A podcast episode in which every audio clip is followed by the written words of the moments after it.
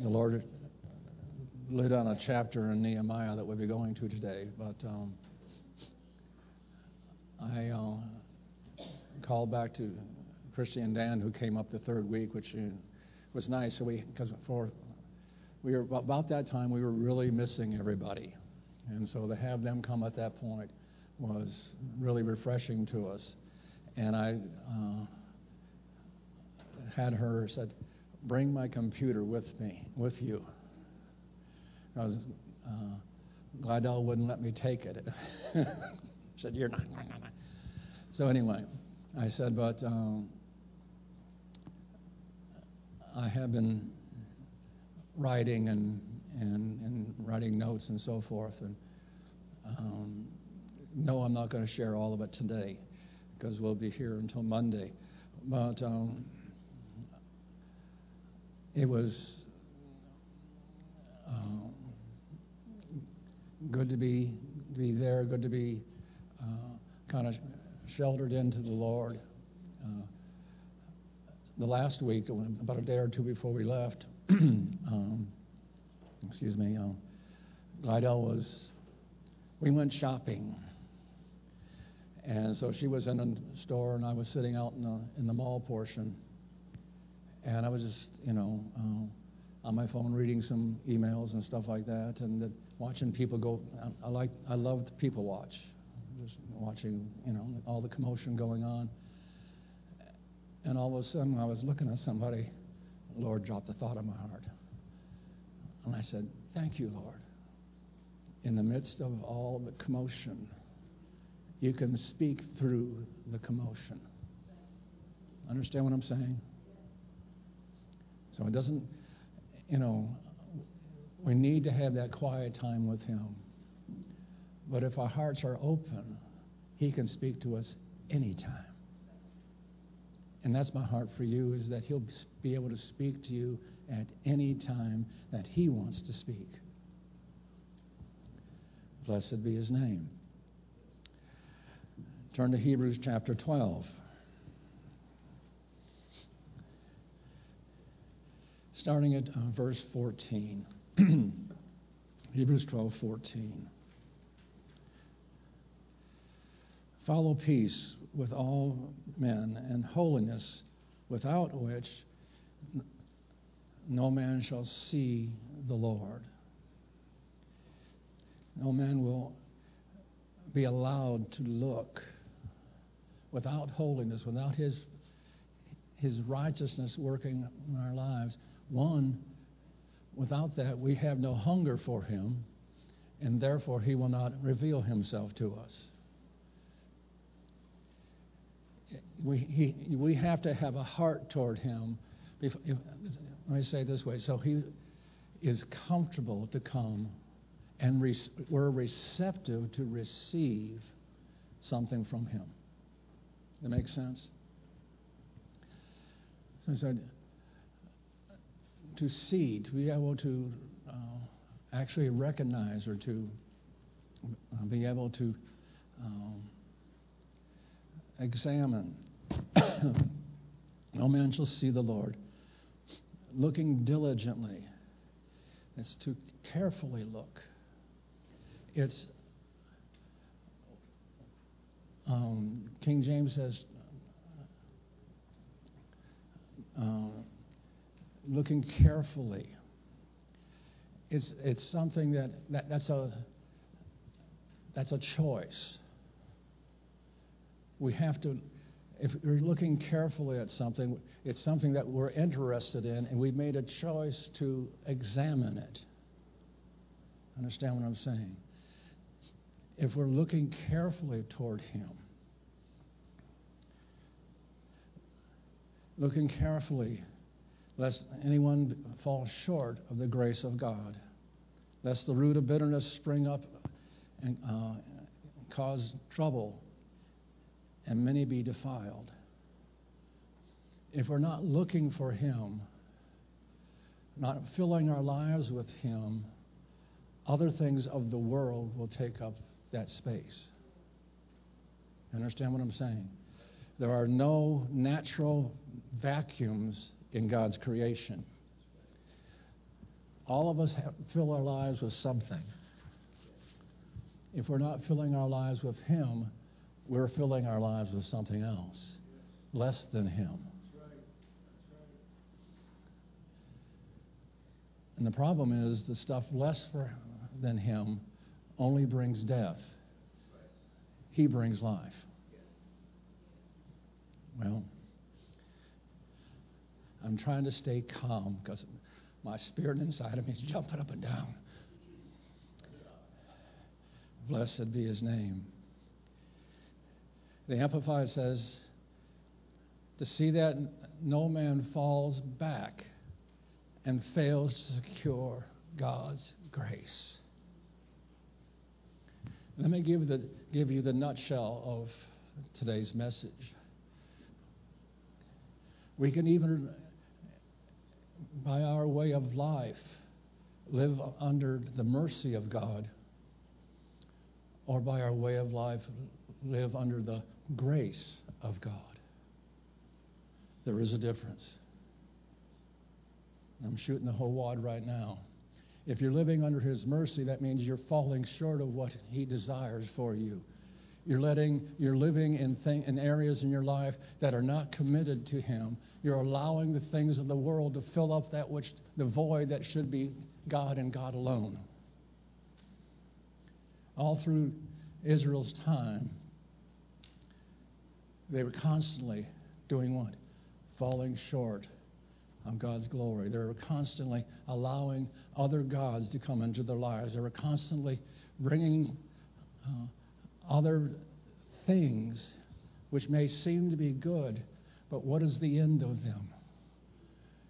Is it, is, is it something eternal? See, we have a lot of fads going on and a lot of, you know, and the world's saying, well, you got to be, you got to do this, you got to do that. If you're not doing this, you're just, you know, you're nobody.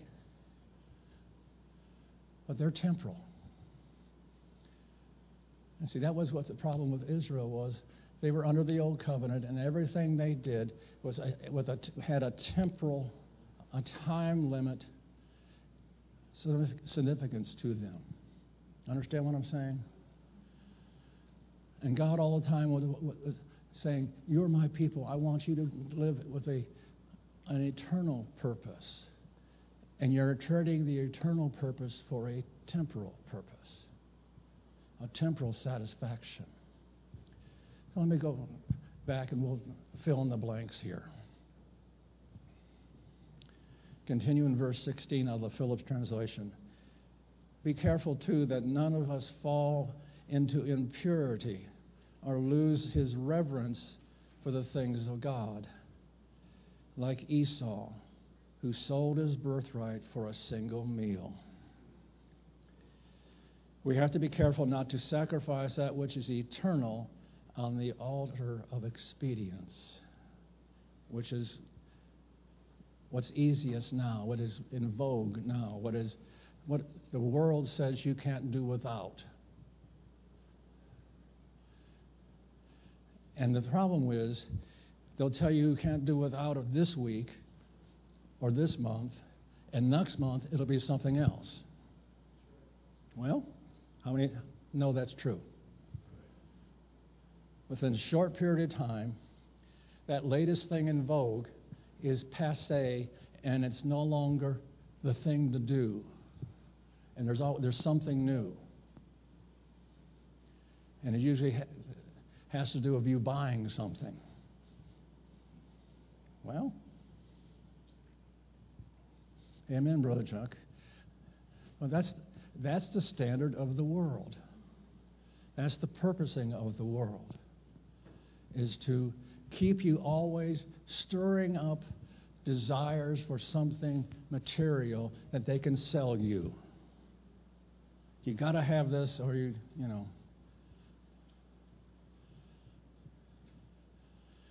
You know, very, very simply, you know, we have these computers we carry around in our hand, or most of the time they look like an appendage of our hands called cell phones, iPhones, or Androids, or whatever the case may be. And I know it's ancient history, but I don't think it was 10 years ago, there was nothing to that extent. We're carrying around a computer in our hands that's more powerful than the computer that sent men to the moon. Right, has more information, more capability than all that. And we've been sold a bill of goods that we have to, you know, spend all this time, all of our energies, knowing what everybody else is doing, posting things on Facebook. I'm sorry, I do not need to know what you had for breakfast. That is not that important. Or that you're walking the dog now. None of these things are earth shaking. But what has it done? It's focused everything upon us. You become the most important thing. It's all what you want, all what, you know, everybody, I'm so important, everybody wants to know what I'm doing. So that makes you God. That's really what it is. It's making you God, your own God. And everybody needs to follow you. And you want to follow everybody else. It elevates us above all that's godly.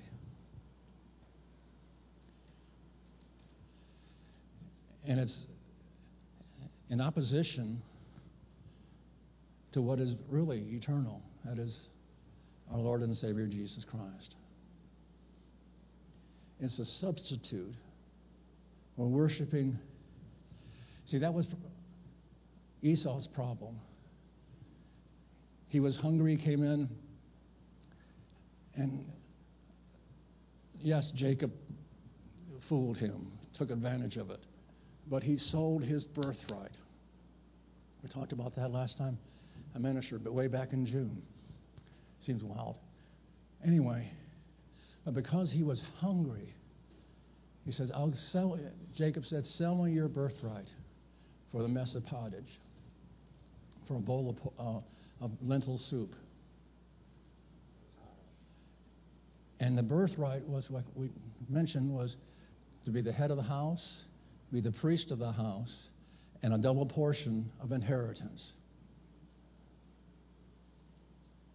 He gave all that away for a immediate satisfaction in his life right there. And we say, oh, that's terrible. But what are we doing?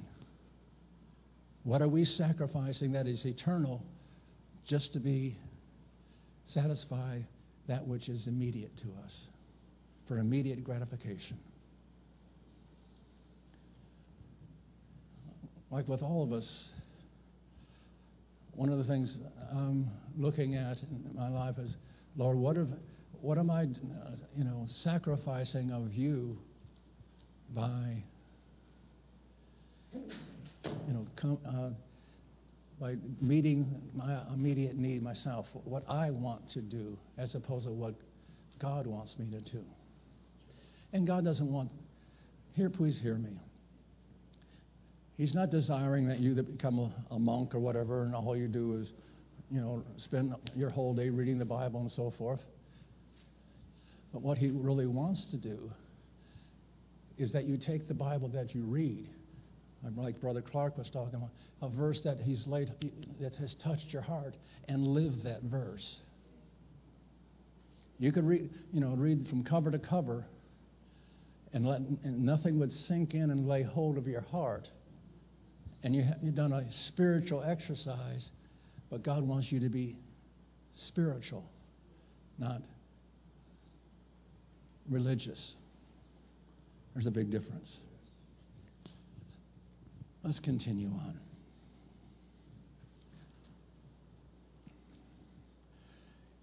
Esau, because he didn't value his heritage, his birthright, squandered it on a momentary pleasure. Let's be careful. Take, a, take an analysis of your life. Where are you spending your time? Well, I know we have to work and all those sort of things. Understand that. We got schoolwork and all these things. But is there any time when we set aside unto the Lord so all the other stuff makes sense? Well, let's continue. Verse 17, back in Hebrews 12. For we know that how afterwards he would have inherited his blessing, he was rejected, for he found no place of repentance, though he sought it with tears. The problem was he wasn't, he was uh, seeking after the inheritance and not the spiritual precedent that his birthright gave him. He was only interested in the temporal, not the eternal. Let's continue. Verse 18, he says, out of the New Living Translation, it says, You have come you have not come to a physical mountain, to a place of flaming fire, of darkness, gloom, and, and whirlwind, as Israelites did in Mount Sinai. And I'm not going to go there, I'm just going to capsulize it, but give you a reference there in Exodus 19. Mount Sinai is where the Lord came down, and Moses, and when he came down to the top of the mountain, it became filled with smoke and fire and began to shake. Just think about this. The Lord God Almighty came and stood on a piece of his creation. I think it's going to shake. Just in, quiver in the fact that the presence of the Lord is there. And he said, Moses, you come up. But tell, warn the people not to come near. They were spread along the, the foot of the, of the mountain. Said, don't have the people come up because, see, he, he knew their hearts. He said, I know they'll be curious and they'll want to come and see if they can see God. Because no one had ever seen God. All they had seen was the pillar of fire at night and the cloud of smoke in the, in the daytime that covered them and protected them from the sun beating down on them. Um, and I appreciated that because in Naples, Florida, the average temperature when we were there was about 93 or 94. It was hot. Of course, we had the bright ideas of ride our bikes, and when it was 93, a couple miles, and by the time we got there, we were full of sweat. Came, by the time we came back, we were fuller of sweat. So, anyway, we enjoyed ourselves. And actually, wonder above all wonders, we didn't gain any weight. I said, Yes, Lord. Anyway, so our temporal, they wanted to peek through and see, and God warned said, I know what's in their hearts. Somebody's going to try to peek and see that, oh, I saw God. So if they get near me, they're going to die because their heart wasn't right. The only one that could go up there, only ones that could go up there was Moses and Joshua because their hearts were right. Their hearts were open to be able to see God. They weren't full of all these other things that were in the way of God. So he said, You guys can come up, but the rest of them need to stay away. And that's where they received the Ten Commandments. The, the, the Old Covenant was, in fact, initiated there. Let's continue. The, uh, there was a sound of trumpets, all the, the quaking and so forth. But let's go. let's, let's go on and go to uh, Nehemiah chapter nine. Nehemiah nine.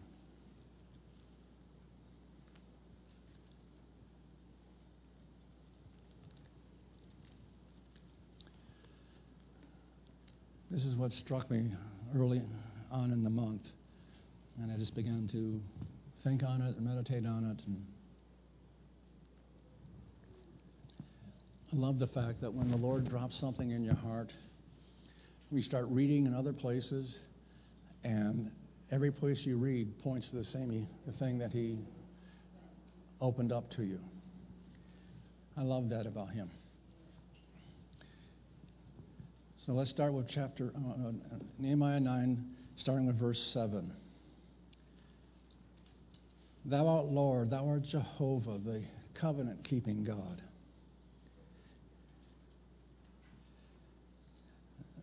Thou art the Lord, the God that this chose Abraham, Abram, excuse me, and brought him forth out of Ur of Chaldees and gave him a name Abraham, and found his heart faithful before thee, and made or dis, did confirm a covenant with him to give the land of, uh, of the Canaanites. Now he goes on and lists all these different um, ites. But I did a little research on them, and all of these ites are, in fact, um, heritages of Canaan. And so they were all, and all every name has a significance to it. And all so let me just, we'll get back to this, but let me just, uh, the Canaanites, it means um, merchants or traders. It's, these are all enemies of Israel, enemies of God's people. I want you to get this thought in your mind. These are things that are trying to destroy God's people. Okay? So the Canaanites, it means they were traders and merchants. And I asked the Lord, well, what does that mean? He says it's being materialistic. It's an enemy of God's people. The Hittites, the word means simply terror, fear. The Amorites means a sayer or to boast, pride. Perizzites means a village or unwalled uh, town. It's the lack of protection. The enemy will tell you that you have no protection. God's not keeping you. He'll tell you that, as Brother Clark said, you have no significance with Him. So your purpose He's not aware of you.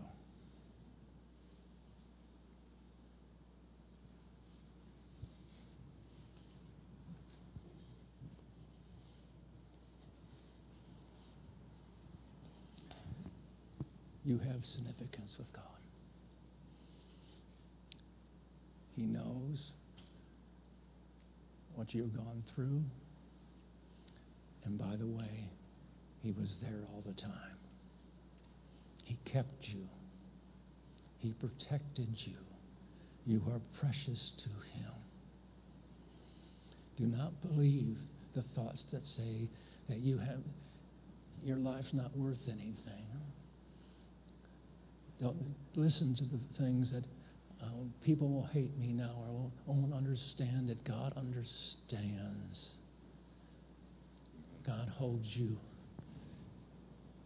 in His hand. He's kept you. He has great plans for you. Understand? Don't believe what the enemy says. He's called you, He's purposed you, He loves you beyond all any and all things that have tried to come and destroy you. See, the enemy's working trying to destroy you because he's afraid of what you will become in God. Come on. Okay? Understand what I'm saying? So be of good courage, young one. He loves you. I love you. And His love is greater than mine, and His protection is greater than mine. And I would, I would protect you to the death. Okay?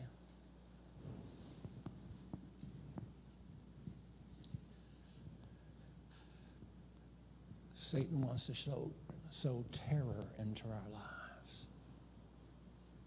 Let's look at some of these other things.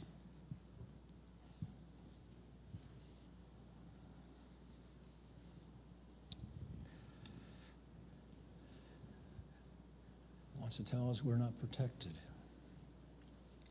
The Jebusites uh, literally means a threshing place. It means to tread down or be rejected. Anybody ever felt rejected?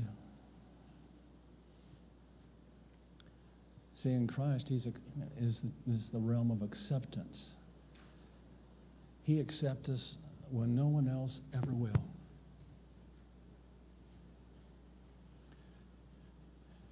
He accepts us, accepts us even when we're not even looking for Him. Well, Girgashites means, literally, it means clay soil. It's being unproductive.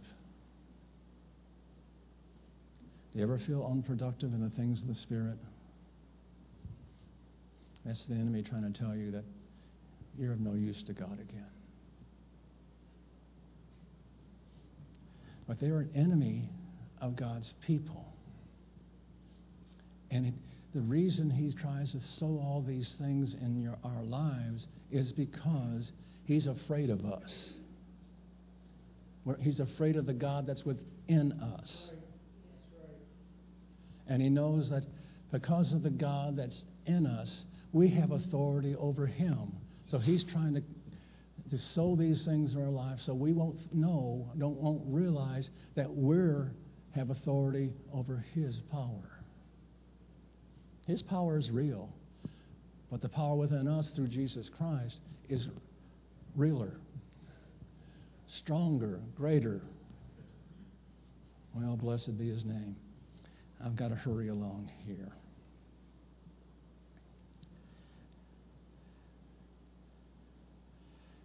He gave these things to Abraham. He started the, covenant started with Abraham because he found him to be faithful and righteous before him. Let's continue on, please. And picking up uh, down in verse 13. Out of the Amplified says, You came down also from Mount Sinai and spoke to them from heaven and gave them right ordinances, true laws, and good statutes and commandments the Word of God is good. The Word is God is for our good. Always. Always. Let's continue. Verse 14.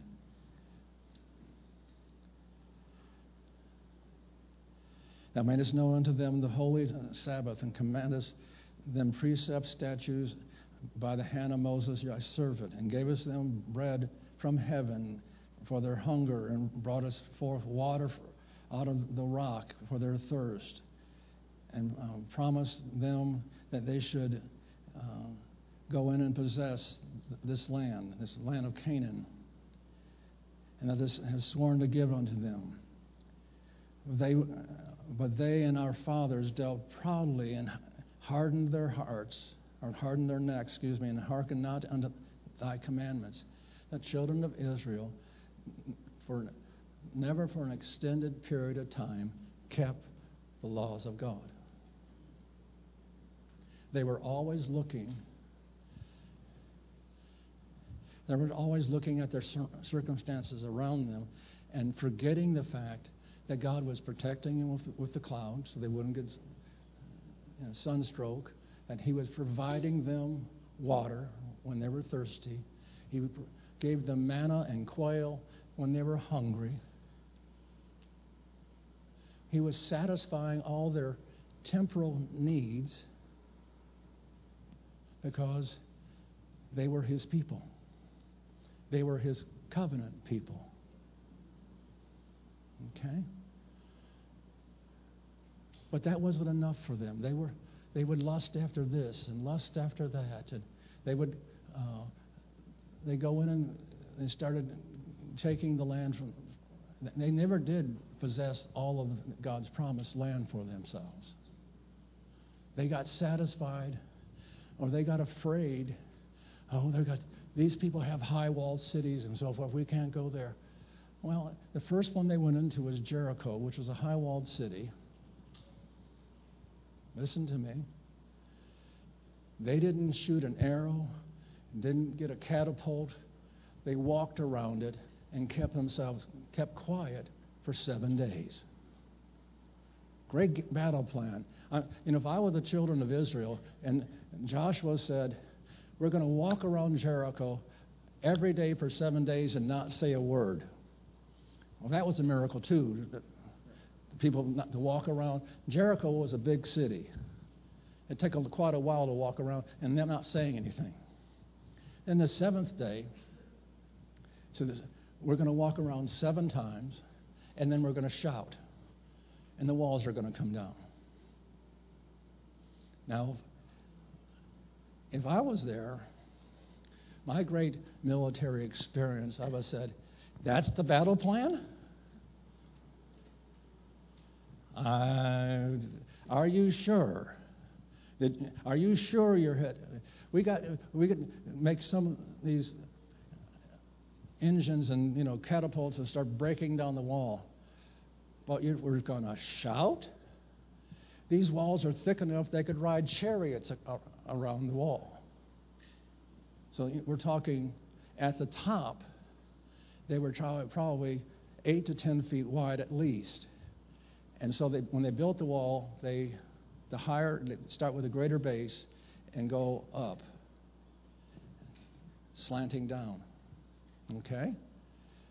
So at the bottom, they may have been 20, 30 feet wide, depending on how high it was. And we're going to shout, and the walls are going to come down. Joshua, you got a few screws loose or what? But God said, That's what you're going to do. Because I want to show you that the greatness of the enemy is nothing to me. He shouted, uh, they shouted, and the walls fell down, all except the portion where Rahab was. Either he kept that house up or he nestled it down to the ground. One of the two. But you know the story. And the thing I love too is that the very thing said that couldn't come into the kingdom of God, a harlot, we find in the lineage of Jesus Christ. I love the way the Lord does things. No matter, though your sins be as scarlet, I will make them whiter than snow. It doesn't matter who you were. It's what matters what who he what he says you are. Because he he knows what he wants to make out of you right now. And as far as he's concerned, you are that already. Because he sees you as an end condition, his purpose. Blessed be his name. Verse 17 and 18 again. They refused to obey and did not remember the miracles you have done for them. Instead, they became stubborn and appointed leaders to take them back to, to their slavery in Egypt. Just think about that. Because it was a little difficult in the wilderness, said, We had it better back when we were slaves in Egypt. For 400 years, they were slaves. And for 400 years, they had a slave mentality.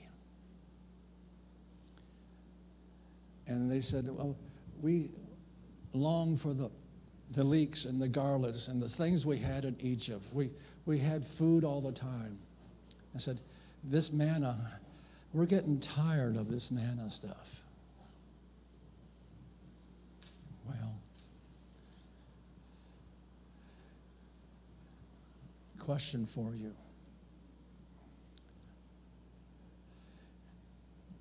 Is there a time in, not in your life where when you look back and say, you know, it was better when I was back there than it being here with the Lord? First off, if that's your mentality, that's a deception of the enemy.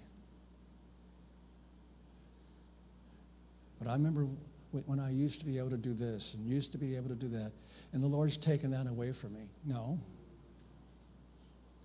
If you listen to Him, He's not taken it away, He's removed the desire. There's a difference. There's things in our lives that we used to do that God comes in gently and says, I'm going to, when we ask Him, Lord, take the desire away, and the desire's gone. It may take some time. But if we ask, He'll do. Now, all of us have areas where we sometimes desire that we could go back into and remember the good old days, quote unquote. Forgetting all the havoc and all the sorrow that those good old days brought. But the enemy won't remind you of the, sorrows and anguish. He'll just tell you all the fun you had. Remember when you used to go out and do such and such? Of course, you were worthless for the next two or three days, but you had fun.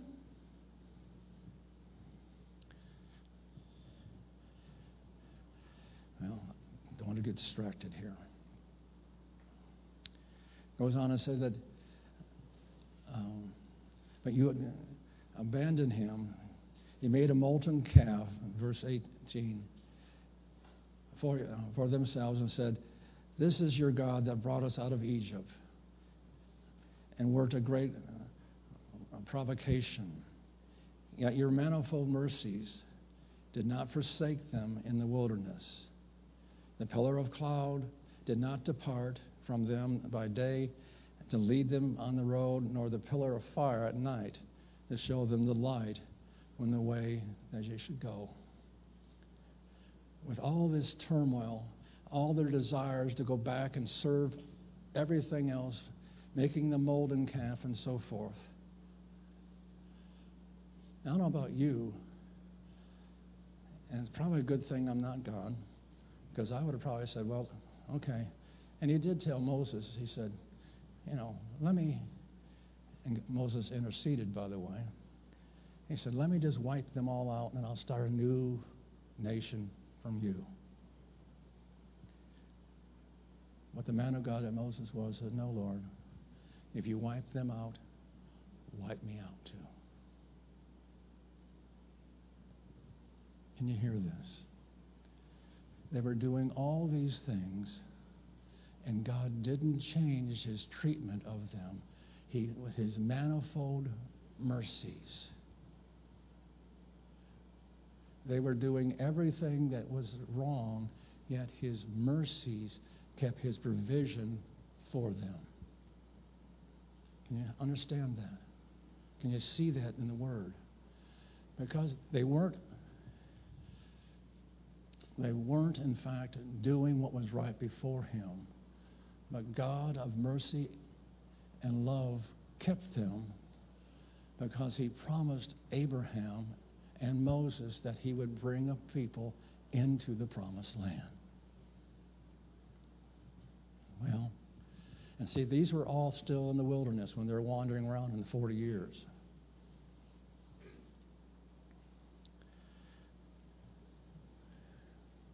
down in verse 21. Forty years you sustained them in the wilderness.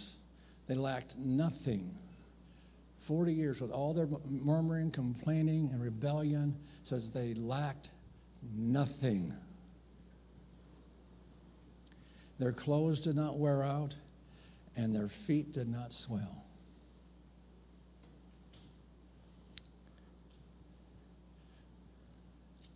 Verse 22, let me pick up there.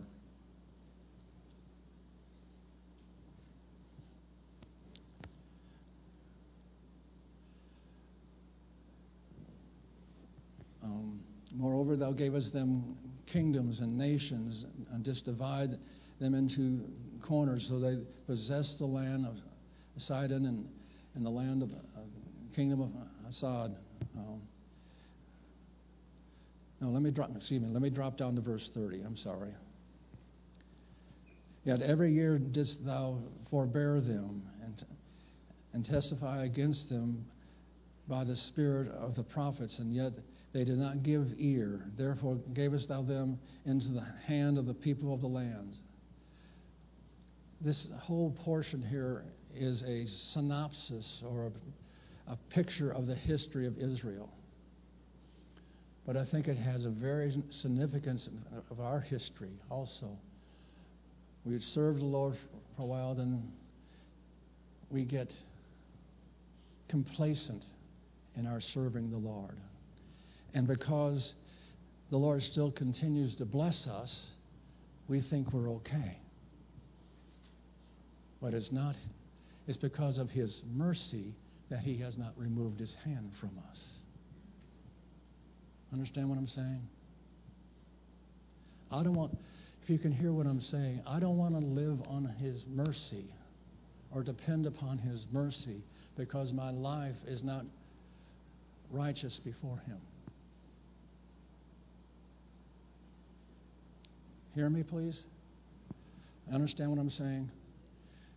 They were rebellion, they were worshiping other gods, but His mercy, His everlasting mercy, was continually there because of His promise to Abraham and Moses.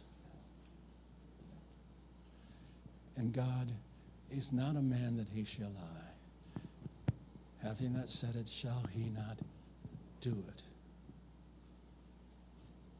He's called us for his own.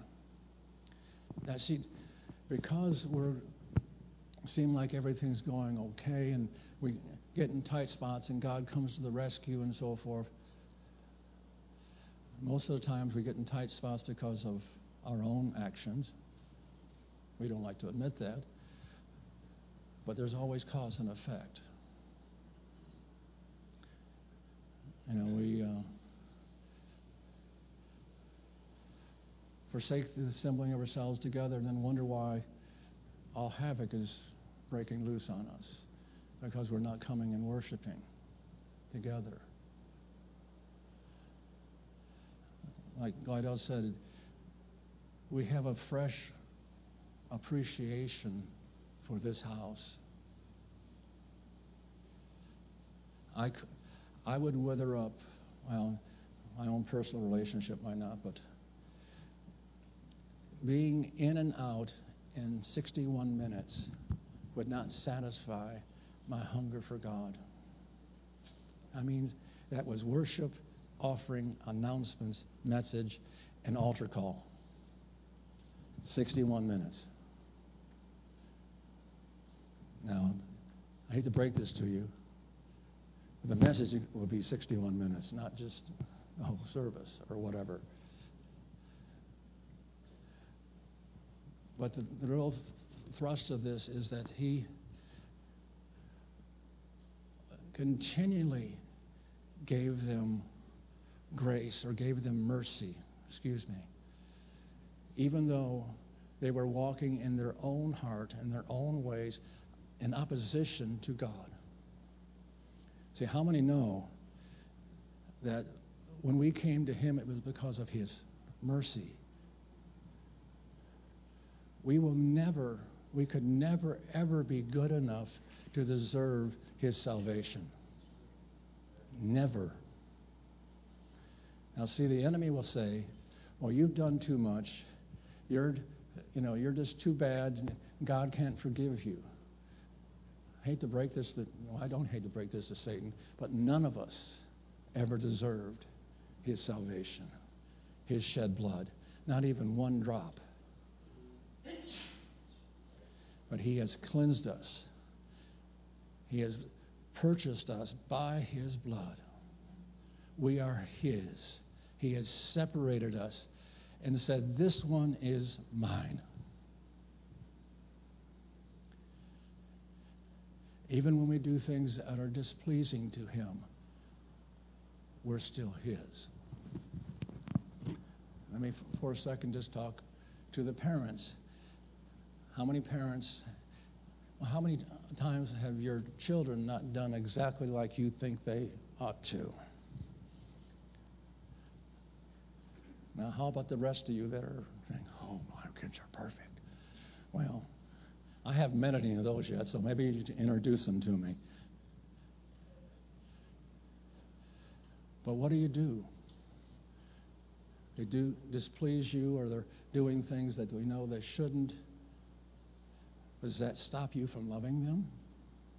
No. So if we as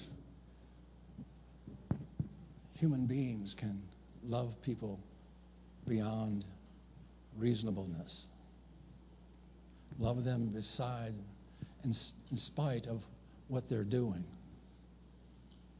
and give them mercy, how much more can He give us mercy? Let's continue here, please.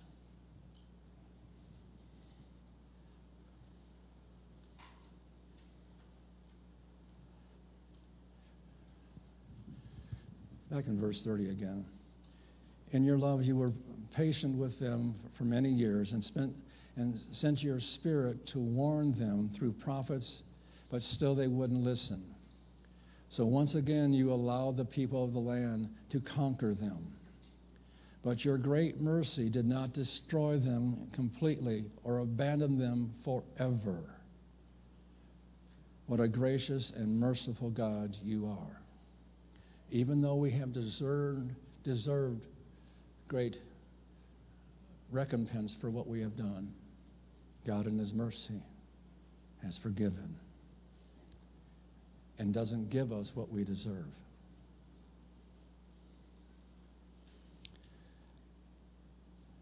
Okay, let's. Um,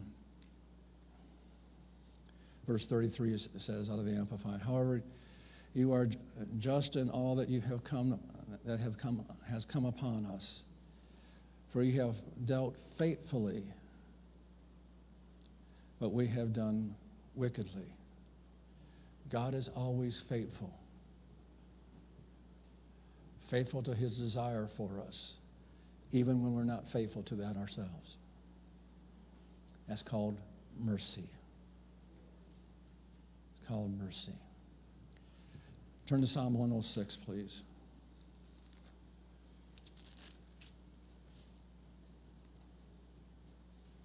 Starting at verse 1. Psalm 6, verse 1. 106, verse 1.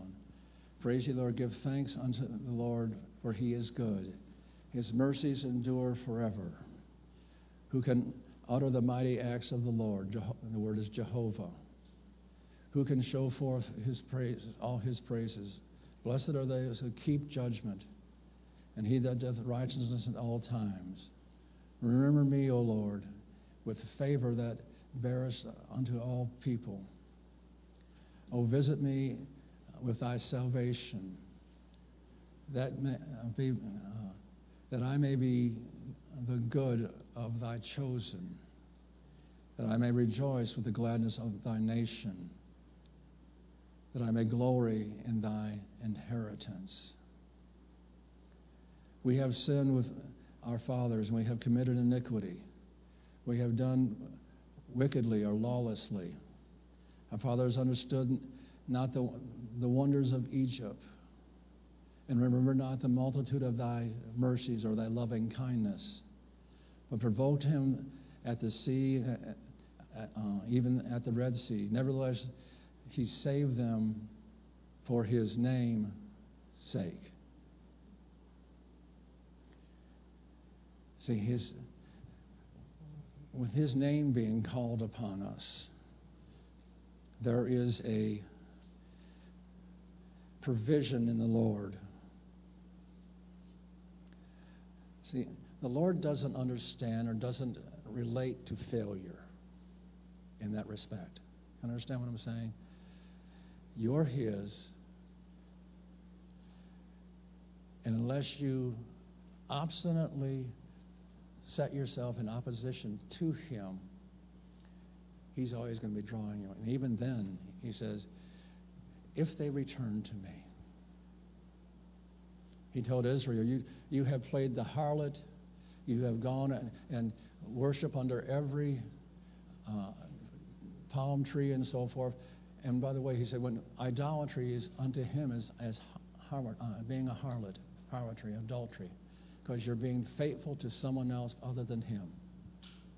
He said, even though you've done all that, and I've written you a bill of divorcement saying you're not mine anymore, but if you return to me,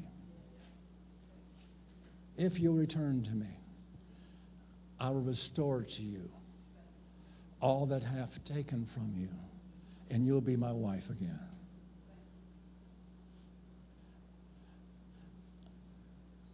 That's his mercy. That's his mercy.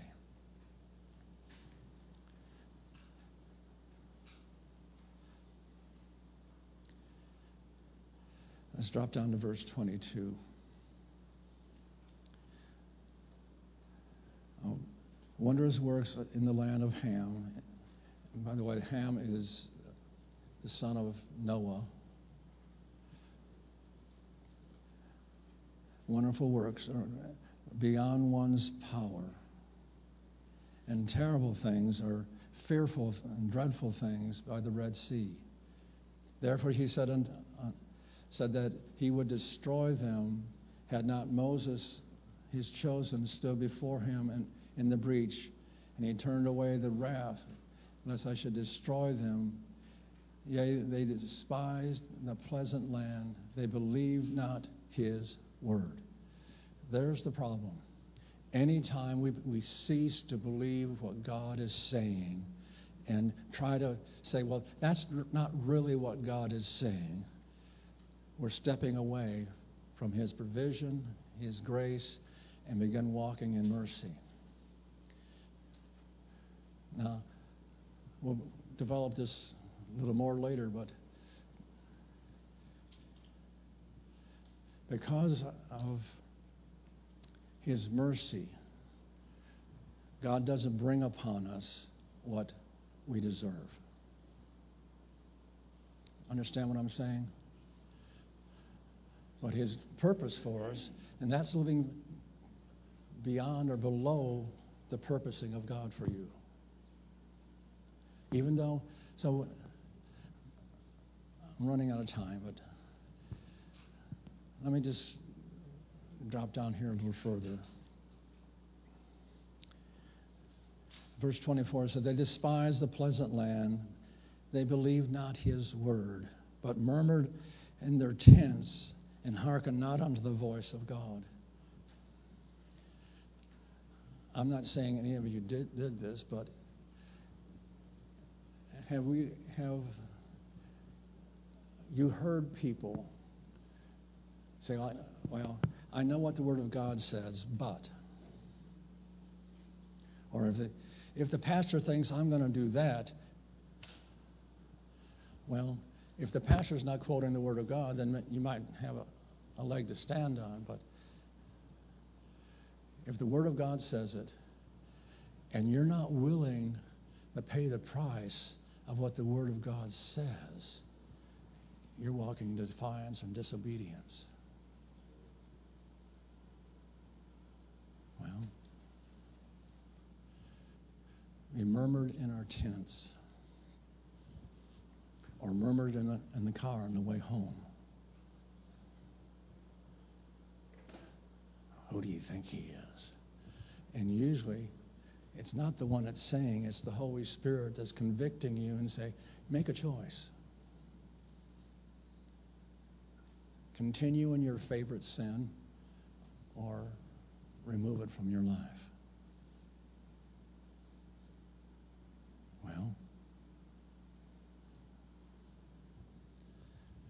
it's our choice.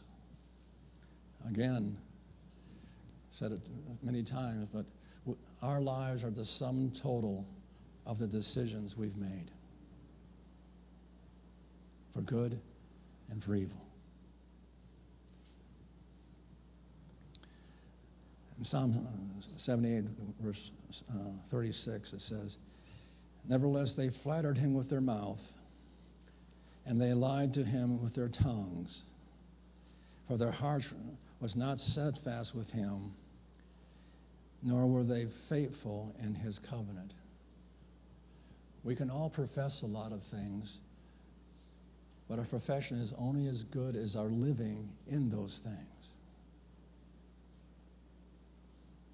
We can all make a lot of promises to God, but how much how many of those promises are actually put into shoe leather? That's the word of God that's becoming in your life or part of your life. Not with just the confession, but with the change of the heart.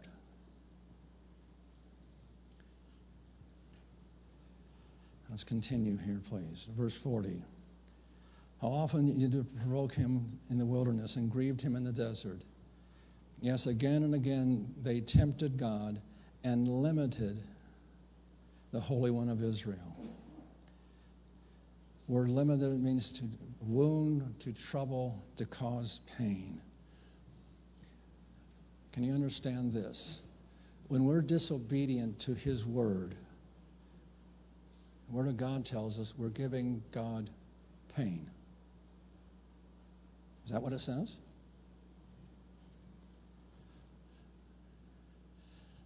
I don't know about you, but I think I've given God enough pain in my life. Well, I've lived long enough in my life under His gracious mercy. I want my life to be pleasing so that He can change mercy to grace, divine enablement.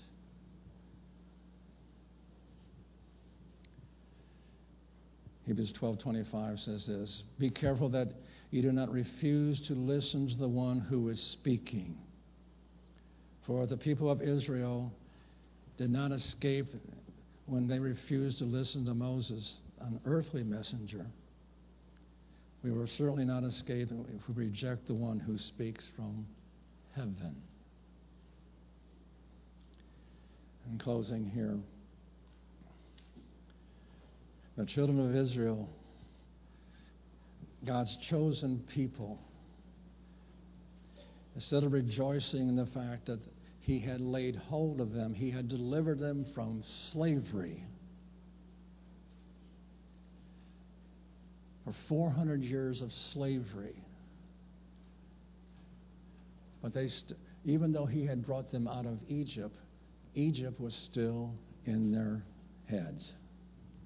They were still slaves.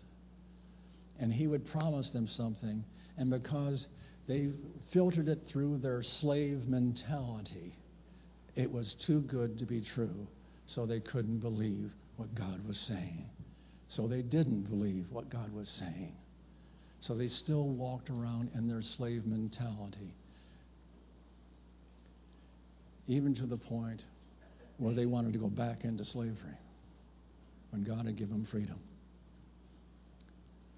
See, if you I don't understand that, I don't can experience it and so forth, but I, have had uh, read and so forth that well, let me just do it this way.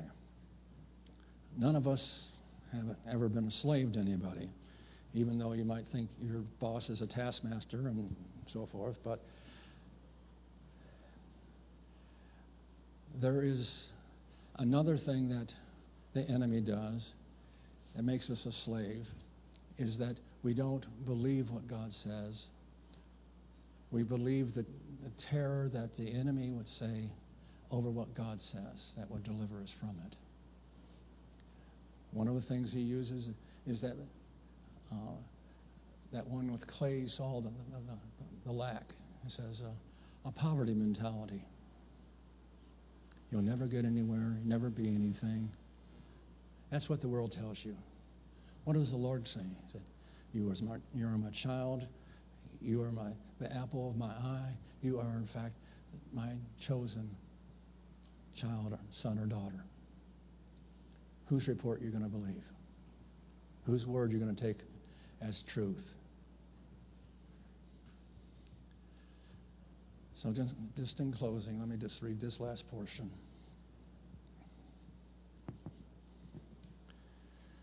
Let us not mistake the Lord's provision as an approval of our lifestyle.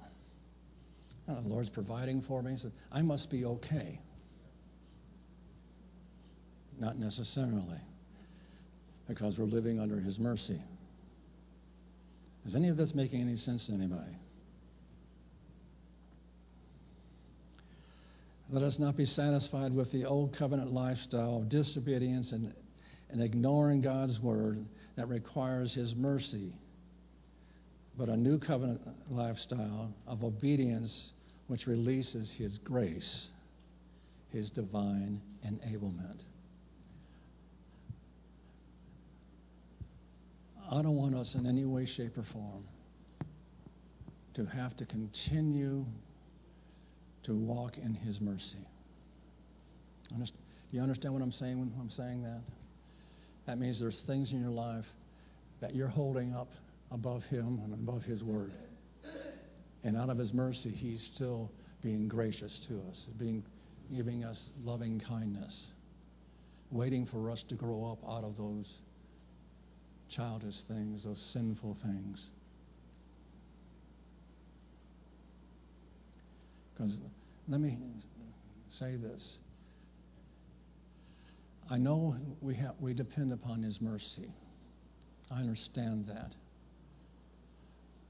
But He's called us to something higher than His mercy.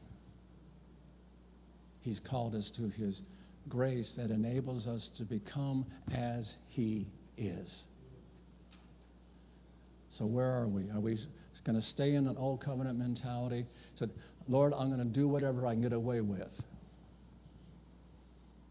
Or are we going to walk in a grace mentality, a new covenant mentality? Says, Lord, I want to be conformed to your image. Be careful because your life, when you, if you say that, your life is going to change. But it will change for the better.